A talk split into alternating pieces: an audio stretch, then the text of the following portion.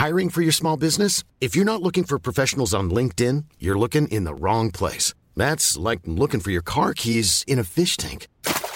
LinkedIn helps you hire professionals you can't find anywhere else, even those who aren't actively searching for a new job but might be open to the perfect role. In a given month, over 70% of LinkedIn users don't even visit other leading job sites. So start looking in the right place. With LinkedIn, you can hire professionals like a professional. Post your free job on linkedin.com/people slash people today.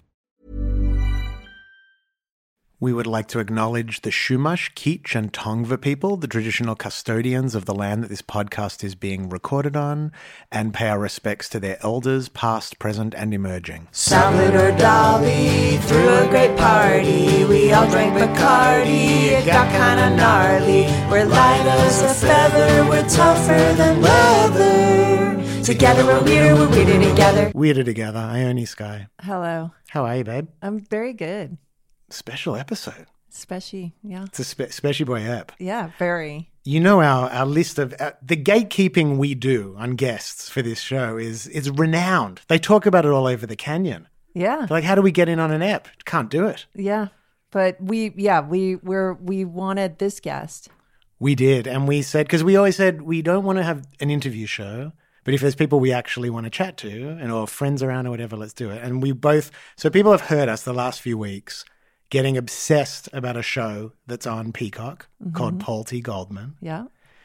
and we have with us the creator, the creator, the director, the uh, the, the the mastermind, and the victim Yeah. of this show, Paul T. Goldman. Please welcome Jason Woliner. Thanks, guys. I'm uh, I'm honored. Was that an app description? Sure, yeah, I'll take I'll take it all. So the goal of this chat, I thought, was we have to assume most people haven't seen the show. Actually, in Australia, where half our listenership is, you have to even be on a VPN and get it illegally. I couldn't find a way. So I fully endorse that. I I shouldn't. I guess I could get in some Oh, trouble. we got but really into the what's it? VP. VPN, Yeah. yeah, yeah. When we were in Australia. when we lived in Australia, my teenager was like, "Oh, here's how you do it, so we can watch our shows." We got to watch your shows. It's Yeah. it's on them if they haven't figured out how to release something over there. It's they're in a global world right now. Who are we without our programs? yeah, so we, what I thought was if there was a way we could, this show is so complex and full of mystery and detail.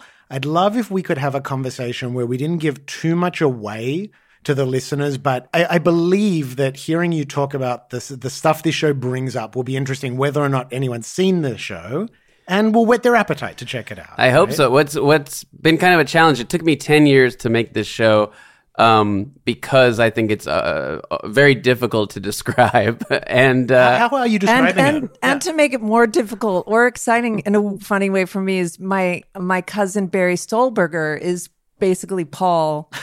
The lead of your oh, show, Oh, wow. which is so funny. We like to like troll him on Facebook. Well, I don't even know. Let's zoom, let's zoom out for a second. At the center of this show, So it was confusing, but it's delightful at the same time. Like many watch- people have family. Many Yeah, people have family yes. members That's that are probably very part of- Paul. Yes, yes. Well, we all have a Paul T. Goldman in our family, and we all, I believe, and we'll get to this, have a Paul T. Goldman in our heart. I believe so too. Now, th- this is a, there are five or six episodes. there are six episodes total. Six episodes where you follow a character who you met online Yes. over Who how many years? you? Who he found, found you. you? In 2012, he tweeted at me uh, a man.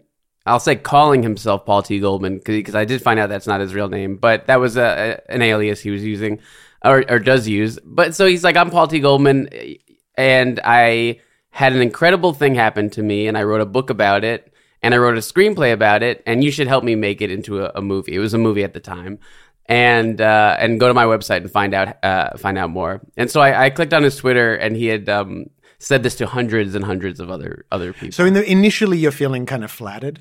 for a moment, for Okay. a brief moment. And he was, it was because of your work with Borat, or what was it? Do you well, it was it was him on your rate? It was ten years ago, radar? so I was wondering um, what it would have been because I had worked on some you know different comedy shows. But I, uh, upon clicking on his name and seeing this was just hundreds of people, he tweeted the same thing. I was like, oh, anyone who who said director or Hollywood or producer or anything, he was just kind of. It was a wide uh, blast. He, you know, he was knocking on a few hundred doors, and I, uh, I answered. And and you realized that before you got involved in the project. So what was it that like I personally feel when I get, say, a message that looks like it's a rote copy on Instagram, Mm. I almost block the person immediately because I go, "You actually don't care about me at all." Like, what was it that that led you to want to submit to this strange experience? You know what? I don't think I would do it today. It was Twitter was a different place in 2012. It was Yeah. before, you know, it was way before the current Twitter. It was, but it was before Trump even. It was before it became,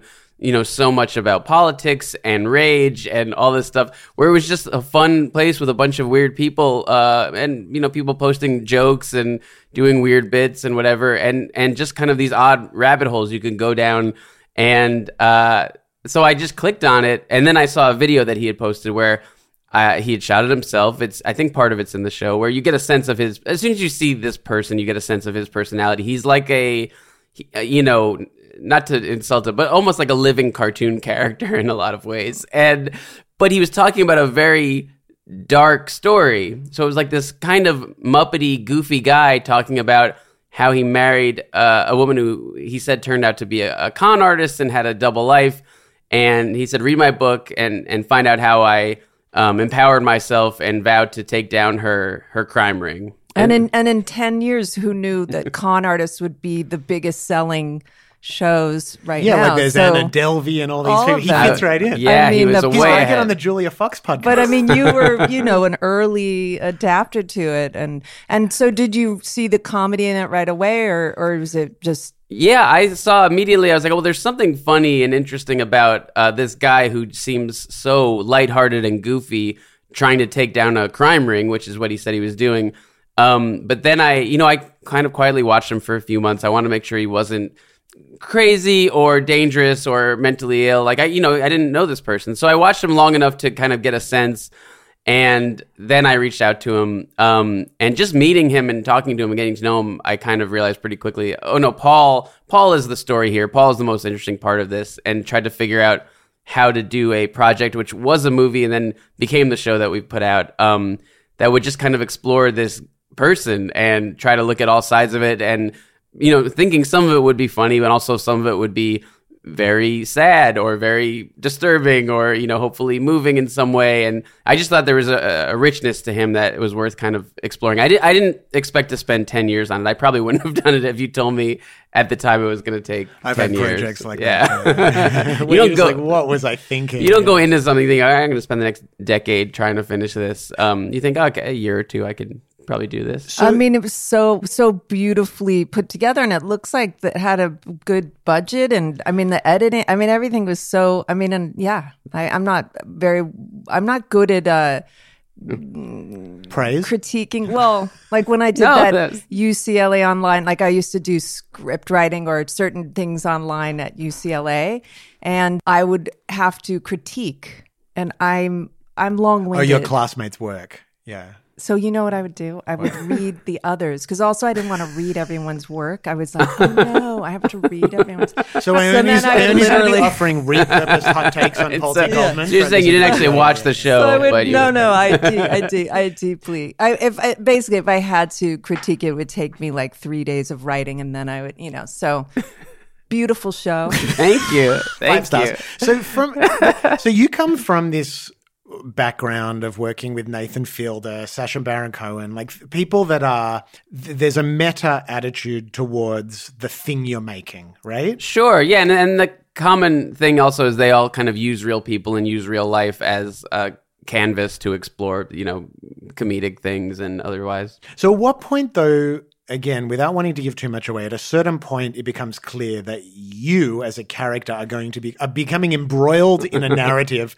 that is a, a part of the story like when did you realize that Yeah, so for anyone who hasn't seen the show, I I I am in it, um, which was never my intention. I really hate being on camera. I don't like. But tried- you were wearing you a tried suit. You not were wearing a suit in I every wear, shot. I was, but I always wear a suit when I direct. I love um, that. stuff. I love that. Yeah, like George Martin Beatles kind of thing. Like you're a technician. Yeah, or they like Sam Raimi and Hitchcock. There's like Yes. directors that I just started doing it because when I was my first show, I was 26 and people, uh, I I just thought people would think I was like a PA or something, and so the first day I just came to set in a suit and I just um kept wearing it, and I realized also I like that it makes me uncomfortable enough to remind me that I'm doing something I should be focusing on, um, that I'm not like checking my phone or just zoning out. Um, that I, yeah, I don't actually enjoy being in a suit, but it does kind of keep me uh, focused. Look, very little known. The people don't know this, but a lot of people tune in to this podcast for executive functioning tips. And this, what you're talking about is a point of differentiation from your competitors. That's right. There are a lot of, I don't know, I'm, I'm presuming Jewish,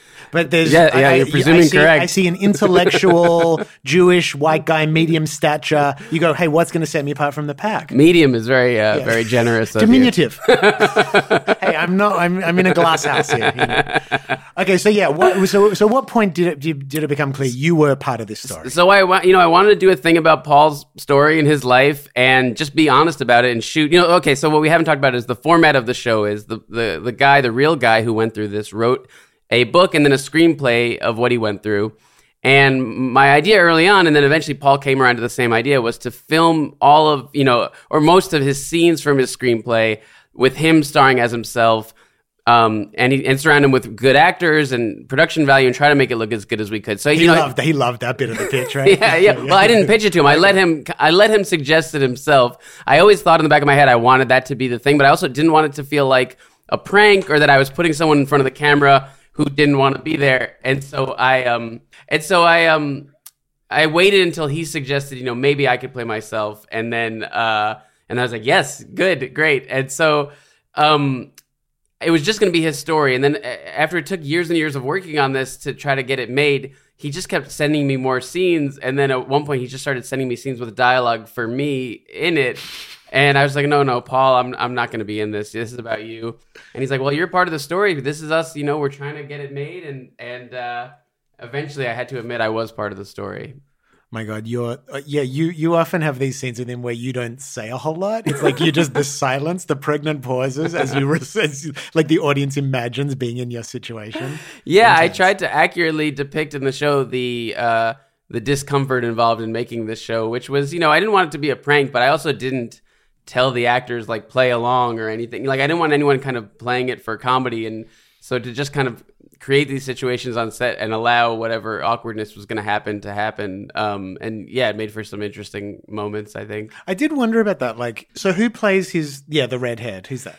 Um, his, his second wife, uh, Audrey, is Audrey, played by Melinda McGraw, who's a great, amazing actress. Yeah, she's Yeah. amazing. How did you prepare your actors for acting with this very idiosyncratic person?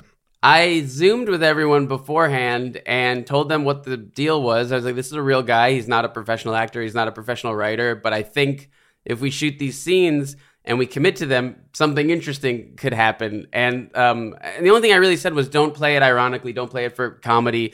Act like you're, you know, treat this like like it's a prestige drama and and just try to commit to these scenes and this, you know, unpolished dialogue and with his you know interesting presence i thought maybe we could get something unique out of it um but uh yeah so that's all i did and then and then the rest of the notes were from him uh Was just there any let him- improv, or was it all just a script? no, it- there was really none because I wanted uh, the kind of um, formula of the show to be very clear. Is that everything everyone's saying in these scenes came from his, from Paul's head? So I thought it would muddy it a bit if there's uh, if there's any improv. I love the actor who plays the lawyer. I forgot his name. Who Uh, Christopher Stanley, he's he's, so great. great. He's terrific. Because there's all this great that, that as the, as the show sort of zooms out, you get to also watch the actors like offset chatting with him between scenes and all that. I love that. Yeah, so there's there's scenes that Paul wrote with him starring in it with a great cast of professional actors, and then there's also behind the scenes that we show of kind of the making of it. And there's moments with this this actor who plays his lawyer, Chris Stanley, who um he's like his character, the lawyer is look. Paul is telling him he's going to go visit a psychic to try to get some clues on what's going on. And in the scene that Paul wrote, the lawyer is skeptical. He's like, okay. But then watching the behind the scenes, you you can see the actor is also kind of looking at Paul like what, what what's going on and i really don't know watching that stuff if he's in character or not because that that line does, did kind of blur um, when people were acting versus just kind of reacting to, to paul and where did you grow? Where did you grow up? i grew up in the bronx in new york Oh, my mom lived in the Bronx at a point. I don't know where in the Bronx though. This was in the fifties. there's i mean i so i grew up in there's called pelham parkway is the neighborhood it's not like the sketchiest part of the Bronx, but it's not like when I say that people think like Riverdale, which is like nice and wealthy area. That's not where I grew up. It was, it was somewhere in between. It was just normal. So The many amazing people grew up in the Bronx, from the Bronx. Who? Hubert Selby Jr. I mean, I'm I guessing. Yeah, I think that really? Or Feels like Brooklyn feels or- like yeah. Oh yeah, last exit to That's- Brooklyn. maybe that's why I'm thinking. No, but he was going to Brooklyn. Me He probably was coming from the Bronx. it was going to be called First Exit from the Bronx or Last Exit to Brooklyn. So, okay, I have a question. When you're you're doing a project like this, and I think this this is probably something you've grappled with at various points because of the types of comedy you've done, but but the moral complexities of d- dealing with people where an audience is are they laughing with the character? Are they laughing at them? I mean i remember going to see a screening of do you remember that documentary came out a decade ago Kumaré? Yeah, and it was about a guy who pretended to be a guru and he sort of got all these devotees in sedona or something and then it, he call, called a meeting and was like hey guys uh, check it out. I'm just fucking with you. I'm here to teach a lesson about how easily people are swindled. And i was like wow does the ends justify the means of this like you've just traumatized all these people not you No, I but- I remember I haven't seen that one, but I heard about it, and that seemed pretty wicked to me. Yeah, and I'm just kind of curious, like with whether the stuff with Nathan Fielder, or like with it, how how do you walk that line of dealing with actual human beings, with their real life, with emotions, and you are. You know, what was it Godard said? Like, film is 24 frames a second of lies. Like, you It's are yeah. manipulating the situation to make something that's your piece of art. How the hell do you, how do you sleep at night, buddy? That's a great question. I, you know, it's different on each project. Um, on Borat, when it's something like Rudy Giuliani or someone that I can say, well, this guy has made the wor- world worse. Um, I, you know, I, I felt fine about that. And there are other people in that movie. Um, there are characters like I don't know how well you remember it, but the, there was a babysitter. There were these two uh, conspiracy guys that Borat stayed with. Those people, we really tried to show their humanity and portray them in a, a positive light, even with certain people who believed things that are very different from my belief from what I believe. Um, you know, yeah, it's it's kind of case by case. And with Paul, uh, by the time we were shooting, he was very aware of the format of the show. It wasn't like he thought he was making his movie, and then I I was like surprised it's a Yeah. TV show. You're going to be laughed at. You know, he knew we were going to shoot these scenes. He also knew we were going to shoot behind the scenes, interview the real people involved, have all this documentary stuff. And you know, when I met him, he had made shirts that's uh, with his book on the front and the words "What a schmuck" on the back, and he was going to wear them while he did like speaking engagements. And so he's someone who, from the time I met him, was always very aware that he was going to be laughed at for elements of this story. And to him, that was just, I'll just use that as a way to market myself as like, oh, that's another way I can sell myself. I'm the idiot that, you know, married a con artist and you can laugh at me. So he's always said, oh, you can laugh at me. He says that in the show. He's like, I understand you can laugh at me. But at the same time, you know, I always knew there was going to be a difference in exactly what I found funny and interesting about this and what he thought was funny and interesting. And that was, yeah, something I had to, to navigate and, um, and try to, you know, make sure I was as honest with him as I could be, but also be honest in the show. And, and, you know, these moments, I hope someone, you know, who you watch the show and there are moments that are very funny and awkward. Um, but I hope to, to have watched the whole thing, you understand it's not just about laughing about, uh, at a guy. Definitely in the beginning, it's, it's funnier. And then the deeper you get into it, um, hopefully I, I, I show it from enough angles that you see, okay, well, this is, it's really about someone that you might laugh at and write off right away. And then hopefully you go through this thing with him and are seeing him more as a full person, you know, worthy of, of empathy and, and with a lot of sides and complexities to him. For sure. Because you know the whole time there's going to be a, an exciting payoff. And I'm not going to give anything away, but the payoff is definitely the last episode is a big episode. I'm not going to say in It's a- how how it is, but it's not what you think, but it's big. I mean, Ben was crying. Yeah, I mean, I want to get into I want to get into actually what the show means to me a I'd little bit because I think yeah. that is, but but but I do want to just before we move on to that because that's almost the analytical side of the concepts. But with Paul himself, one of the things that I thought a lot about was you know that phrase spiritual bypassing. No, I don't. It's it's when you're people who smile serenely at everything that happens in life, and they use a spiritual justification to stay unengaged with their oh, actual emotions. very much applies. Yeah. yeah. and I, I wondered in that last. it- It's implied that Paul accepts the fate of the show. Of what it is and it even celebrates it. And I wonder, I was left wondering how much of that is genuine. Like, is he able to actually appreciate the complexity, what must be the complexity of his feelings about this show? Or does he need to simplify it and just be like, I'm rolling with it. I'm the warrior. You know? Well, I think he rationalized it to make it a s the way he wants it to be. But but in rationalizing, sometimes a little of that probably does rub off. But you know, maybe not completely. Yeah, I mean the ending. This plays a lot into the ending, and I wanted to leave that up to however you want to interpret it. I, I, I, I agree with you. I mean, I think it's, um, you know, a lot of the show overall is about someone, um, someone's reaction to a trauma in their life, and his reaction was to kind of turn himself, is to kind of separate from himself, disassociate. I think, and be like, well, I'm not, I'm not the person who got scammed. That's this other character, and he's a movie character, and I'm going to write a movie and ultimately, what he winds up doing is writing sequels to his real life story where he actually becomes this action hero. Not to give too much away, but it, it goes deeper and deeper into this fantasy world. And I always saw that as a coping mechanism where mm. you know this is th- this didn't happen to me you can't hurt me because i don't exist i'm just a character in a movie basically and that's exactly i think what you're what you're talking about because when you meet him he is so serene he is smiling all the time and i i think it i think this was the way he coped with it. So right now, you know, I still speak with him almost every day. uh, I'm sorry, and uh, he's great. And look, this morning he sent me ideas. He wants. He's trying to get.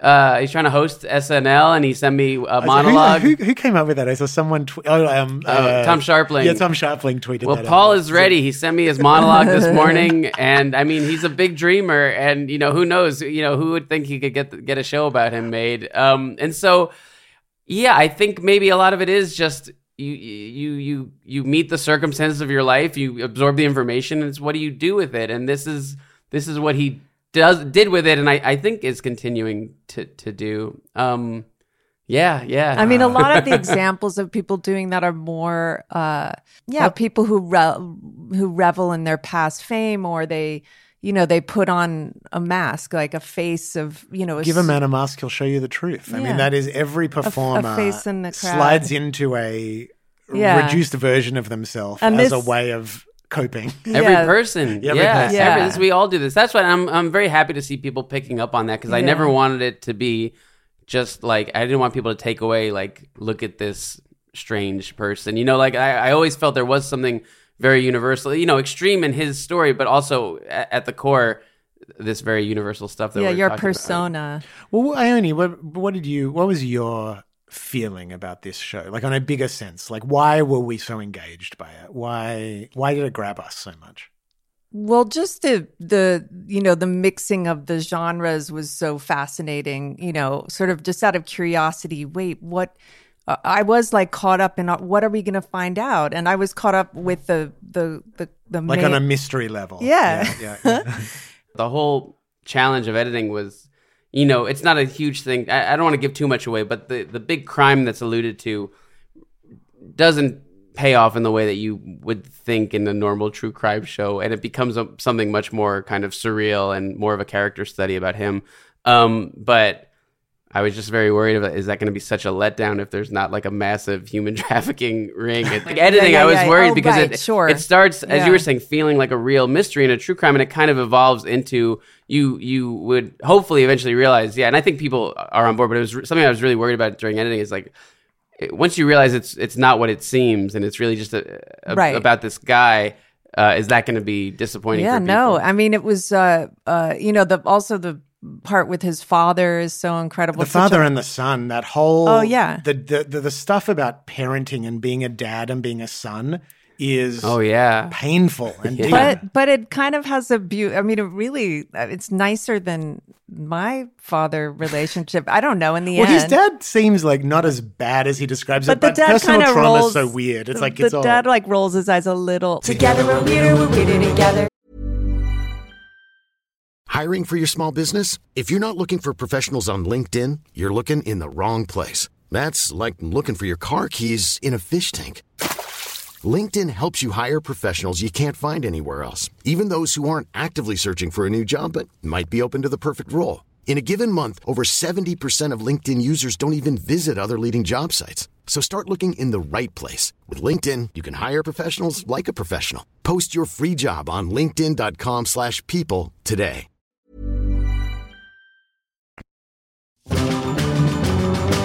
I would imagine if I had to film something that could have touchy things, you know, talking about work, working with somebody that someone would say, "Oh, are you taking advantage of this person?" But you would just, I would just shoot. I'm sort of, I'm writing something now, and I'm just writing, and then afterwards, I'm gonna say, "Well, I've got all this stuff." I mean, it's different when you're shooting because it costs money to shoot, but I would just say, now let's look at it, and if it's too offensive, we'll cut it later. But I want to at least get it. That was basically what we did on this is we had executives at peacock who were really great to work with and, and had the best interest of the show at heart. And so they didn't give me any notes on what we were shooting because they knew he had written all of it. And i said look we're going to shoot all of this stuff. And um, you know i gave them a hundred something pages of script that didn't make sense. And i was like i promise you it'll make sense when we combine it with interviews and behind the scenes. It'll all make sense. But they really had a lot of faith. Uh, they they gave me a lot of trust in that. And then yeah, while we were editing, that's when notes would come in. Oh, this scene feels you know because on this show particularly, it's a fine line between exploring a misogynist belief and actually doing something that comes across as misogynist. Right, right. And but so- it's so so extreme that it um, makes it like less extreme. it- Yes. it's so over the top that it's and and not in a way where you're like, wait, stop. It's sort of comical, I guess. It sounds weird to say, but But it was, yeah. It, there's stuff in there that's so shocking that I think. I mean, I was very sensitive to it, but I don't think um, we were worried that anyone would mistake right, you can't what's going it. on on screen for an endorsement Yeah, from yeah. me or from Yeah, Peacock, where it's more of so as long as it was clear that we were commenting on this stuff and observing this stuff, yeah. But we were really lucky. I think other people in other places would have been very skittish about putting putting this kind of stuff on on TV, but they haven't. It, the response has been really good. I think because it's so clear what the pers- what my perspective is Yeah. in, the, in the show. Yeah. I, I think one of the things that made me think about a lot was the business of making stuff and making art. And I think the reason I identify with the Paul T. Goldman, and maybe everyone in show business or entertainment might have this uh, this part of them, you go in wanting to control your own narrative and present yourself. Like basically the way the reason a lot of us get into making things initially is to put into the world a better version of who we actually are Yeah. so that we will be treated in the way that we desire, not the way we actually are treated. But then there's a journey you have to take as a public artist where you realize that you don't totally get to pick the side of yourself that you present. You have to present yourself authentically and transparently to have a connection. So I guess what I found so moving about this is that I don't want to be skeptical about Paul T. Goldman, uh, whatever his actual name is, uh, about his ability to leverage this into other opportunities. Yet I do see this as possibly the definitive piece of work that he's going to contribute, mm-hmm. very possibly. Sure. And it comes from accidentally revealing his darkness, not revealing, not, not, not presenting a perfect warrior hero, which is what he went in trying to do. Yes. And I think I just find that so heartbreaking that we all have to do that. Like ultimately, any success any of us have is not through appearing perfect, but through appearing vulnerable to our audience to connect. Yeah, that's a great way to put it. I mean, yeah, he didn't, you know, he he reached out to a million people and I'm the one who who wrote back and what I did with him and his story is certainly different than what someone else would have done, but I I don't know if that, that he would have gotten anything made. Uh, you know, there's a lot of people out there tweeting at a lot of people, read my screenplay and and whatever. So this is just it, it's how it wound up happening. Um but yeah, I could see that certainly connecting with that because right, even as a as a singer songwriter, you know, you you go out and you write your stuff, but you, then you get you'll get marketed in a certain way, and then you don't pick your fan base, and then you know you're always letting go of of control uh, of who you are, and and you're right, putting any expressing yourself in any kind of art entertainment is an attempt to put out the version of yourself that you want the world to embrace. And it's very vulnerable because ultimately, the, the, the bitter pill that he has to swallow now is that yes, he got what he wanted, but not the way he wanted it. And that is that's the part I think I can connect with that all success in show business is like that. Is that why you were crying, or you were crying about something else? It was kind of no, it was actually about that. It was about the humbling that we each have to go through to get our work out there. That's what I was crying about. yeah, that's very resonant. I yeah. was crying about that, like, dude, you're going to go in there swinging for the fences, thinking you're going to rewrite the rule book, but there's a humbling that'll take place when you actually collaborate and put yourself at risk and vulnerability, and you'll get some work out there, but it's you got to be raw, baby. You do, but there's also an empowerment in surrendering to that and, and kind of accepting, which I feel like he has and he does by the end of like, well, this is not, you know, not to give away too much at the end, but we arrive at a place where he ha- understands what the show is fully, where he, you know, I'd say 90 something percent understood, but, you know, then he's, he's watched the show and he's like, well, this is not exactly what I would have done, but I see what you did. I understand why you did it, and uh, and he and he seems okay with it, and you know, and I think that was genuine. But uh, some people have read it though. He's just trying to save face. He's changing the narrative again. You see it kind of like, okay, I just I need to go with this. This is what He needs a better graphic designer, man, because those, those that merch he's selling just looks crap. Like, no, he did it himself. Dude, I would have bought a t-shirt if they actually looked cool. He just needs like some hip person who understands Instagram to actually do that for Yeah, him. I know he it's should get a na- social It's media a nail person. biter. The one he's watching in the movie theater. It's just, are is he gonna? Is it gonna be the moment where he runs out crying or whatever? What you know? It's it's such a nail biter, and it's so. I, I it's amazing what happens. Even if he rewrote it, the narrative a little bit, it's it's an incredible. But that's survival, also. Yeah. Yeah. no, even I mean, that's what we all have to do. You, you, you, you're and the faced sun with reality. there. Yeah, Oh. I mean, it's also God. I'm sure people have said it's like the room in a way because that Mm-hmm. that he I forgot his name. He Tommy Wiseau. Oh, Tommy Wiseau, yeah, yeah, yeah, yeah, he yeah. embraced it, right? Yeah, he did, and I, I mean, he hasn't how. done much of anything since the the Room and the Disaster Artist. But and I think his you know problem, I, it's hard because the you know the Room is like a pure piece of art, um, of outsider art. I think that's what Paul's writing is. I tried to capture his tone and his voice in this show. But it's very difficult once someone is told that they're funny or kind of sees the the positive or negative or just sees the response of the world on their stuff to kind of stay that pure. So I don't know. Even you know, I, we shot the pilot, which became the first episode in 2017, and I showed him a, few scenes of it back then to see what he thought. And he was watching, goes, "Oh, I'm funny. I'm like Larry David." And I could already Oh. see that was infecting his Right, performance moving on. So I was like, oh, I shouldn't have shown him anything until it was over. Right, right, right. Because once kind of this a pure um, person like this who's kind of uninfluenced by you know Hollywood stuff starts saying, "Oh, I'm, people like when I'm funny. People are laughing at me." Then then they kind of get infected, get in their own head.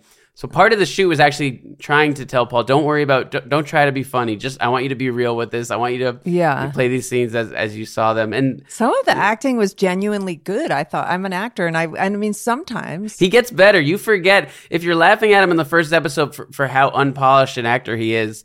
I feel there's there's obviously some broad moments throughout, but a lot of the scenes you kind of forget what's going on. You just get to watch it, and it becomes It's funny because the, the, the, the part where he loses uh, your sort of engagement as is a, as genuine acting is he overdoes it. Yeah. and I think like he. It's one of the hardest things to learn about acting that you don't have to do a lot on camera. Like actors, You don't have to do think As soon as the camera's there, you have to be making faces and doing stuff. But literally, if the director tells you walk across the room, just walk across the room. well, that's Don't very do hard. That's why actors are Yeah. incredible. It's because just being a person on camera is is not uh, something most people can do. yeah, do. the walking is sometimes can't do it. hardest. Oh my 'cause God. you because you're just yeah. There was one thing we cut out when he goes into the. He finds out that his wife has a secret house in a trailer park, and he goes in and meets the trailer park manager. And this scene that we shot in the pilot, it's the funniest thing ever. We didn't have time to include in the show, but just him entering that room.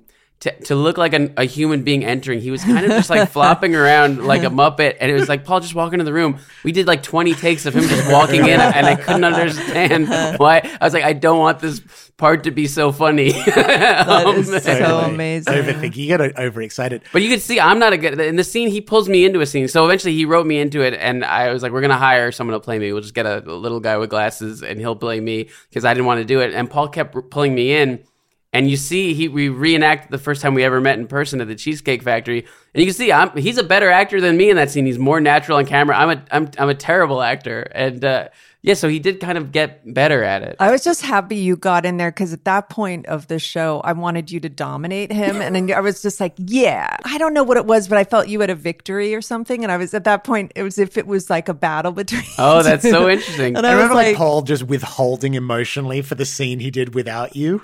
It was like so brutal because I was That's like, "What are you pulling yeah. this diva shit for?" right. There's Yeah. a roller coaster between the two of you also, which is fun to watch. Yeah, it is this power struggle, which is you know struggle. tried to depict it accurately, but ultimately, as the filmmaker and the one you know, I'm I'm editing it, so it's like the power is always. uh It was interesting. The power is ultimately in my hands in the show, but I needed him to be on board to do the show I wanted to do. So No, there it is was- this kind of back I and mean, forth. whatever you did worked. I was thinking back to outsider art, and I was thinking, is Crispin Glover's considered like his he His makes personal movies- stuff? Yeah. he's kind Oh of yeah, a perfect. I was just talking to someone comparing his his stuff to this. Yeah, Yeah, because he he's able to uh, be aware that he's doing something, but it doesn't affect his work, which is unusual. Probably what you were saying. Like it usually, if people start becoming aware, then they get kind of self conscious. But he's kind of a perfect outsider artist. Yeah, I mean this. You know, the system is not meant to cater to people that unique. Uh, it's very rare that someone can can keep doing stuff, especially stuff like this. I mean,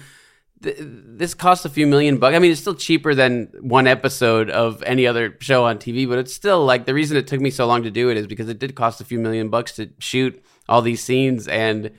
Um, yeah, it's a pretty rare situation to to be able to do that. And for a show like this, like, do you is this a financial win or is this a career building moment? Oh, for me, no, it's not a financial. It's not like because no. you, you put in ten years. I mean, the amount you'd have to be paid for that to be worth financially the hours you put in. It's like Oh yeah, no, I it's made. le- If you tally up the time, it's Yeah. probably less than minimum wage. Also, I had no leverage uh, in terms of the deal because I would come into Peacock being like, "I've been trying to do this for ten years. This is my you know, help me?" passion project." So they know I, I, have. I'm going to take any deal they offer me. So I wasn't. I didn't negotiate. I couldn't negotiate at all because they knew I wasn't going to walk away. I'm a terrible negotiator. But do you feel that now that you've you did the cardinal sin, you you, you wrote yourself into the, the story, right?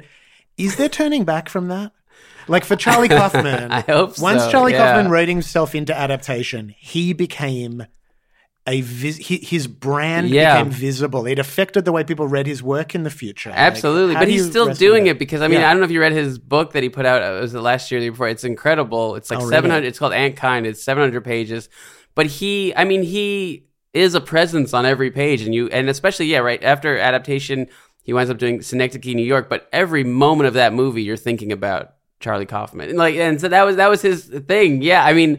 Do you I- like that? Do you like people thinking about you I, more I'm, con- I'm about conflicted about it. You know, I've been trying to do stuff like this. I have movies I've written. I've been trying to do projects like this forever. But I've also, um, and I mostly wound up doing for hire work. Uh, you know, stuff that I really care about. But you know, Borat, I was hired on, and I've directed TV shows that you know most of the stuff I've I've gotten by with has been other people's projects. Um, Oh yeah, we were looking up all the things. Oh, yeah, we and it was- watched. We hadn't watched any of the dinner, the Brett's dinner. Oh, the you should watch with- those. I'll we send you links if you We watch watched them. one. I, I I pulled one up online and I sent Brett a screenshot. He was like, "You're watching the third episode. Watch them in order." Oh yeah, yeah. Oh, like, they they work in it. Yeah, order. yeah, yeah. oh, they're they're all insane. But yeah, I don't know because I, I I have nothing like this. I'm working on Well, now. and I this will want to be do. great for you. I, think, I hope for so. sure, Uh, yeah. thanks. Yeah. Do you have that? So one of the things I wonder about this, and again, I I, I don't want to refer to this particularly as a style, but it relies on raising the stakes Mm. every time.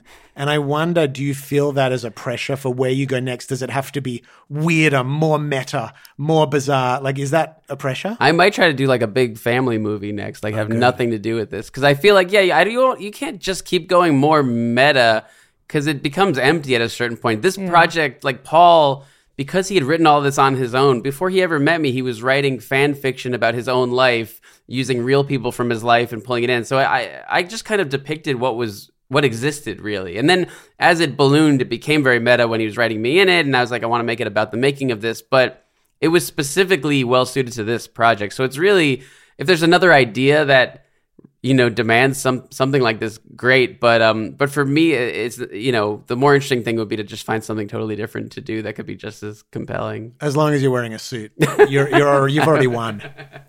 Do you have anything else you want to add, or should we wrap it up there? Or? I don't know. Maybe you can help Ben pick out a suit. You need a new suit in I your ju- look, life. I just went to APC and bought some very expensive jeans that'll be altered by tomorrow, and it's like one step at a time, babe. I'm an Australian. We take start. We move slow and steady with our style choices. well, thank you. Thanks for coming in, man. It's the show. Honestly, like it touched us both, and we had a we had a big experience, and I'm just really grateful that. We Oh, I it. mean that really that means everything to me. It's really why I want to do things. Is it's a way of connecting with people in a weird way, and uh, to hear that is is just so um, so moving. So thank thank you. I'm so glad you guys liked it. And Oh, next yeah. time, next time you crash a party of ours, I will, I will remember. All right, we'll see. Hey, do you want to say, uh, just say, uh, "Beautiful babies"? That's the end of the episode. Beautiful babies. All right. Hey, it's Paige DeSorbo from Giggly Squad. High quality fashion without the price tag. Say hello to Quince. I'm snagging high-end essentials like cozy cashmere sweaters, sleek leather jackets, fine jewelry, and so much more. With Quince being 50 to 80% less than similar brands. And they partner with factories that prioritize safe, ethical, and responsible manufacturing. I love that. Luxury quality within reach. Go to quince.com slash style to get free shipping and 365 day returns on your next order. Quince.com slash style.